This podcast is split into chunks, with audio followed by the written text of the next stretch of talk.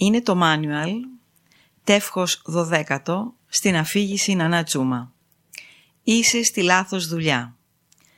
Πώς να παρηγορηθείς όταν όλα σου λένε ότι είναι ώρα να αλλάξεις επιτέλους καριέρα; Πρώτον, ήταν δύσκολο να διαλέξεις. Το 1700 στη Δυτική Ευρώπη υπήρχαν μόλις 400 διαφορετικά επαγγέλματα. Σήμερα υπάρχουν 500.000. Θα ήταν πραγματικά περίεργο αν δεν δυσκολευόμασταν τόσο να διαλέξουμε τι στο καλό θέλουμε να κάνουμε με τη ζωή μας. Δεύτερον, δεν είσαι ο μόνος με αυτό το πρόβλημα. Όπως συμβαίνει και με τις σχέσεις, προκαλεί τρομερή ανακούφιση, χωρίς καμία ένδειξη ότι είσαι κακός άνθρωπος, το να ξέρεις ότι οι περισσότεροι άνθρωποι, λίγο πολύ, δεν είναι ευχαριστημένοι με τις δουλειές τους. Αυτή η γνώση, το ότι και άλλοι υποφέρουν, είναι από μόνη της μια πολύ αξιοπρεπής παρηγοριά για τη θέση που βρίσκεσαι. Τρίτον, έπεσε στην παγίδα. Το νόημα της ζωής σήμερα είναι το να μπορούμε να εκφράζουμε τα πιο βαθιά μας ενδιαφέροντα με έναν τρόπο που οι άλλοι να βρίσκουν χρήσιμο και αυτό μαγικά να οδηγεί στο να βγάζουμε αρκετά χρήματα για να ζούμε την καλή ζωή.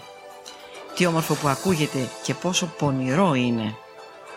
Για να καταλάβεις, μόλις τον τελευταίο αιώνα αποπειραθήκαμε όχι μόνο να βγάζουμε χρήματα την εργασία μας, αλλά, τι παράδοξο, να βρίσκουμε σε αυτή την απόλυτη ευτυχία. Δεν χρειάζεται να σου πούμε πόσο περίεργη θα ακουγόταν αυτή η ιδέα στους προγόνους μας.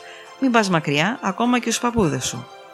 Φαντάσου πόσο μάλλον στους αριστοκράτες που δεν σήκωναν δάχτυλο και την εργατική τάξη της εποχής που πάλευε για να μπορεί να κάνει ακριβώς το ίδιο.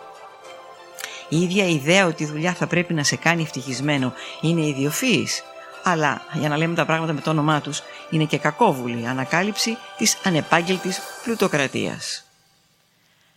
Τέταρτον, υποτίμησες τα ταλέντα σου. Πολλοί από εμάς πιστεύουν, και αυτό κάνει τις κρίσεις ταυτότητας πολύ χειρότερες, ότι οι δεξιότητές μας δεν είναι πραγματικές αν πρώτον, δεν μας βοηθάνε να βγάζουμε πολλά χρήματα. Δεύτερον, δεν τις αξιοποιούμε συνέχεια και ανελαίητα στην καθημερινότητά μας. Τρίτον, αφορούν μόνο τα χόμπι μας. Τέτοια δόγματα σηκώνουν πολλή συζήτηση. Πέμπτον, τώρα πάρε με μικρά βήματα. Πολύ συχνά μένουμε σε δουλειές που μας κάνουν δυστυχισμένους γιατί είμαστε κολλημένοι με την αντίληψη ότι η όποια αλλαγή επαγγελματικού προσανατολισμού πρέπει να είναι θεαματική, σνομπάροντας έτσι τη σταδιακή εξέλιξη. Αν όμως παρατηρήσουμε καλύτερα αυτούς που θαυμάζουμε επαγγελματικά, θα δούμε πολλά παραδείγματα όπου μια εντελώς καινούρια καριέρα ξεκίνησε από κάτι τόσο ταπεινό όσο ένα απογευματινό εκπαιδευτικό μάθημα μόλις μια φορά την εβδομάδα. Έκτον, φιλοσόφησέ το. Αξίζει τον κόπο να θυμηθείς λίγο τα παιδικά σου χρόνια, τότε που έβρισκες ευχαρίστηση σε μικροπράγματα χωρίς τα δύο μεγαλύτερα άγχη της ενήλικης ζωής, την ανάγκη για χρήματα και την επιθυμία για κύρος. Στα 50 σου, επιτυχία μπορεί, με επιφύλαξη, να σημαίνει πως μπορείς να αντιμετωπίζεις τη ζωή όπως τα πέντε σου.